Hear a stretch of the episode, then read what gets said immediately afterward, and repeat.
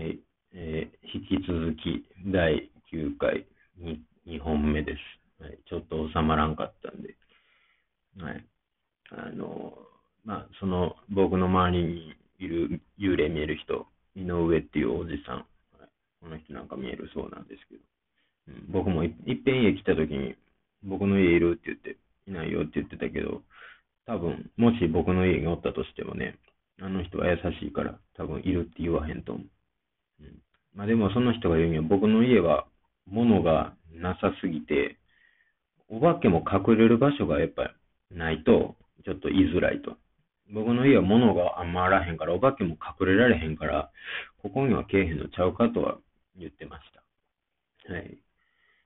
まあでもだからえっとレモンさんですか。レモンさんは高校生のお化けを一度見たことがあるということで。次マークさんですね。西田さん、こんにちは。いつも楽しみに拝聴しています。一度とても怖かった心霊現象を体験したので書かせてもらいます。今からはちねんほど前に富士山に登った時の話です。今考えるととても危険な行為なんですが、その頃は若気の至りで閉山中の富士山に友達とよにんで登りました。途中まではみんなで順調に登っていたのですが、ひとりで体調を悪くしてしまったので、えー、はち合目あたりで友達ふたりが先に下山しました。私ともう一人の友人は諦めきれず、なんとか頂上まで到着したのですが、到着とともに雲行きが怪しくなってきて、急いで下山し始めました。下山している途中、先に下山している友人から電話があり、日が暮れてきてるし、早く降りてきた方がいいよと連絡をくれたのですが、その電話の最中にふと麓の方を見下ろすと、遠くの方でこちらに向かって手を振っている白い服の女の人が見えました。その白い服を着た女性が友達だと思い手を振り返したのですが、途中で今日って友達白い服着てたかなと思い、今上向いて手を振ってると電話越しに聞くと、電話先の友達が手を振ってないと答えました。私の横にいた友人も見下ろしながら手を振っていたのですが、あの人友達と違うと伝えたその瞬間、その白い服の女の人がスーンと横に移動しながらパッと消えました。隣にいた友人も見ていたので、二人で血の気が引きました。そこから一気に怖くなって急いで下山したのですが、下っていく途中、先ほどの白い服の女性の方が行っていた場所あたりを通過するとき、なぜか白い布が大きな石の上にかけられていました。そしてその岩の根元には花が添えてありました。えー、その後、その体験をいろんな方に話すと、やはり富士山は霊が見えやすいということをたくさん聞きました。多分もう登ることはないです。長々と失礼しました。ありがとうございます。僕もね、富士山いっぺん登りたいなってずっと思ってたんですけど、これで、あの、決めました。富士山は金輪際一生登りません。ありがとうございます。うん。怖。怖いね。まあこれも、もしかしたらその単純に白い布が手振ってるように見えたという見方もできるんですが、でもこう友達とふたりで見てたっていうので、やっぱ、同じものをふたりが見てそう思ってたってことは、これなかなか有力なお化け情報ですね。うん。あまあ、山とかそういうとこってね、いる、集まる、言いますしね。うん。怖いなぁ。汗かいてくるわ。はい、次行きましょう。松田ペイ子さん。私のめいっ子ちゃんの話なんですが、小学生の頃何度か小人を見たことがあるらしいです。小人。小人は積み木を積み上げたような見かけで、目とか口とか見当たらず、四角の体に丸い顔、その上には三角帽子が乗っていたようです。レゴブロック。怖い感じはなく、何人かで集まって話し合いみたいなことをしてたと言ってました。別の日に見た小人は小さいおじさんで、目が合った瞬間、部屋を走って横切り逃げていったそうです。こんな身近でそんなことが起こっててびっくりでした。小人。小人って何や？これお化けなんかな？これは妖精？そういえばなんか、井上さんやったかな、そのさっき言った。もうなんかそういう小人うんぬんみたいな、なんか、そちょいちょこちょこそういう小人の話ってなんか聞くんですけど、いるんですかね、小人って。うーん、なんなんでしょうね、その、この小人っていうのは。しかもこれ、目とか口がなくて、四角の、四角の体に丸い顔。どういうシェイプなんでしょうね。えー、おもろいもんがまだまだ世の中におるもんですね。えー、次行きましょう。もんもんさん。西和さん、こんにちは。早速ですが、私の体験した怖い話をします。私は某福祉施設の管理者をしているのですが、業務の一つに、えー、宿直といって、施設に泊まり、夜間の電話等の対応をする仕事があるんです。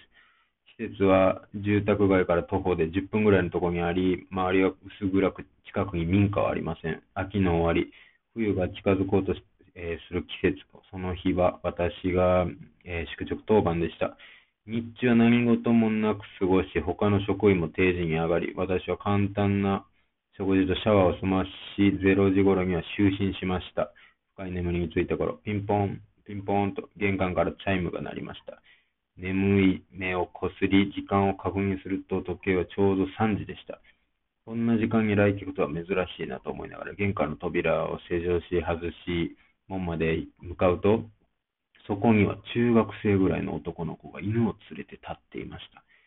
外は寒いのに、服は薄着で、えー、すごく華奢な美少年でした。こんな夜中になんで、私がそう思うと急に体がこわばりだし、恐怖で破裂しそうな心臓を抑えながら声を振り絞り、私は、私は彼にこんな夜中にどうしたのと言いかけた言葉にかぶせるように、お兄さん、道に迷ったの。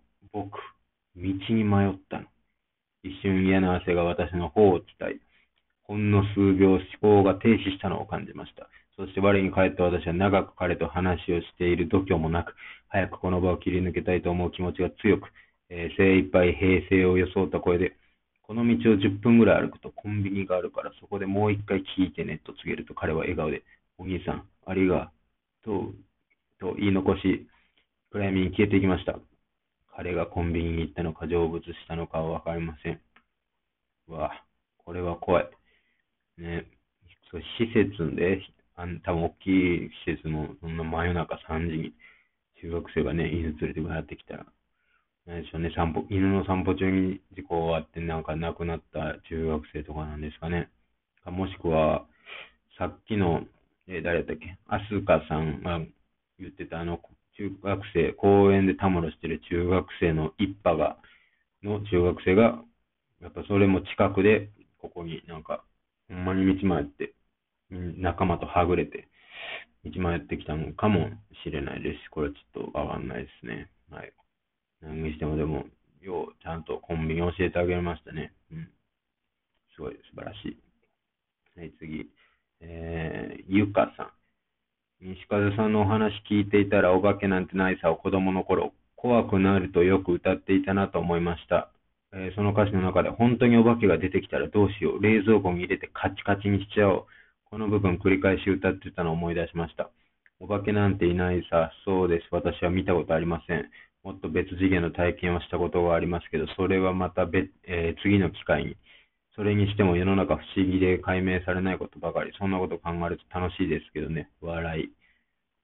おなちょっと、何この、別次元の体験が気になるんやけどね、あの、今回教えてくれへんね。